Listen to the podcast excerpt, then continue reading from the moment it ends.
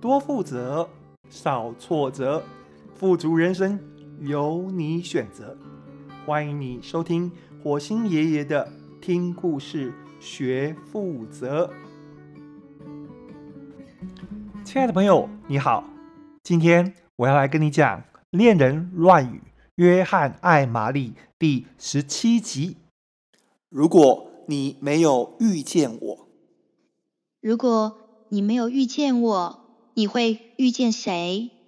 玛丽躺在床上，眼中闪着星星，问约翰：“我会遇见谁？”约翰想了一下：“我谁也不会遇见，我会一直过着没有遇见谁的生活，直到我遇见你。”骗谁呀？你当我是七岁小女生啊？背几句偶像剧的台词就想要打发我，没那么容易。那要怎么说？禅师说，谁不知道男人都是用裤子里的小弟弟思考啊？你少跟我鬼话连篇了。我不相信你会一直等我出现。我不相信在夜店里面。林志玲一个人坐在你旁边，你不会请她喝一杯？约翰心想，他的确会请林志玲喝一杯，关心一下她的婚姻生活是不是美满。这关林志玲什么事啊？不关林志玲的事，关你的事。你就是不相信我会等你出现，对吧？约翰说：“那好，剧本重写。我就是等啊等啊等，等不到你。想说梦中情人玛丽已经嫁给别人，生了五个小孩。干嘛生五个小孩啊？表示我等很久，够你生五个。不行，五个。好吧，那生两个。你嫁给别人。”生了两个小孩，小的已经十八岁，我想还是死心算了吧。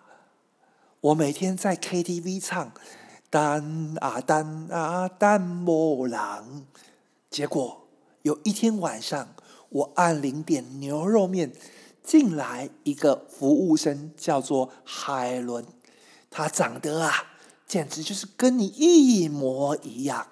我惊为天人，以为梦中情人终于出现。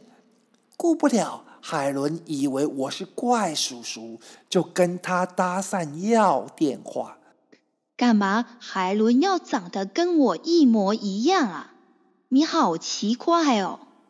你没有看过米兰昆德拉的小说啊？玛丽摇摇头。米兰昆德拉说：“男人的好色有两种，一种是叙事性的，一种是抒情性的。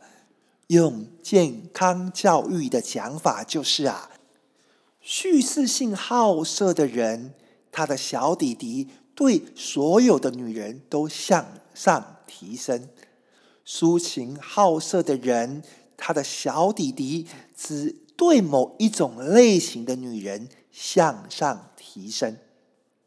我是抒情好色的人，你不准我遇见你，又一定要我遇见谁？我只好遇见海伦。虽然海伦长得跟你很像，但海伦终究不是你。仿冒的没有真的好。我跟海伦在一起。心里却一直惦记着那个没有出现的玛丽。你好糟哦！玛丽说：“你怎么可以欺骗海伦的感情？海伦就是海伦，她不是谁的替代品，也不是谁的仿冒品，她就是她。你怎么可以跟她在一起的时候，心里却想着别人？那你现在跟我在一起？”你心里想着谁？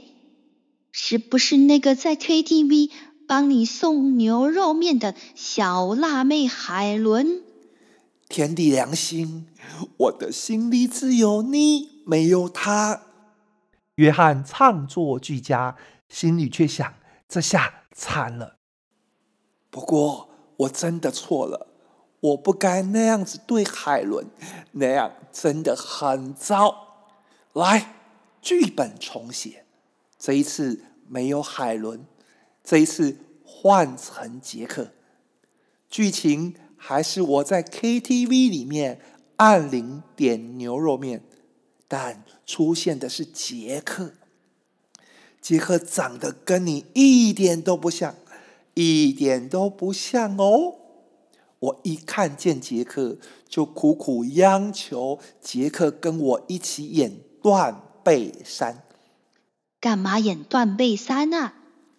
杰克也这么问我，我用充满信心的眼神回答他：如果他不跟我演断背山，那那那那今晚我就会被赶出去睡客厅，一直睡到。被断掉。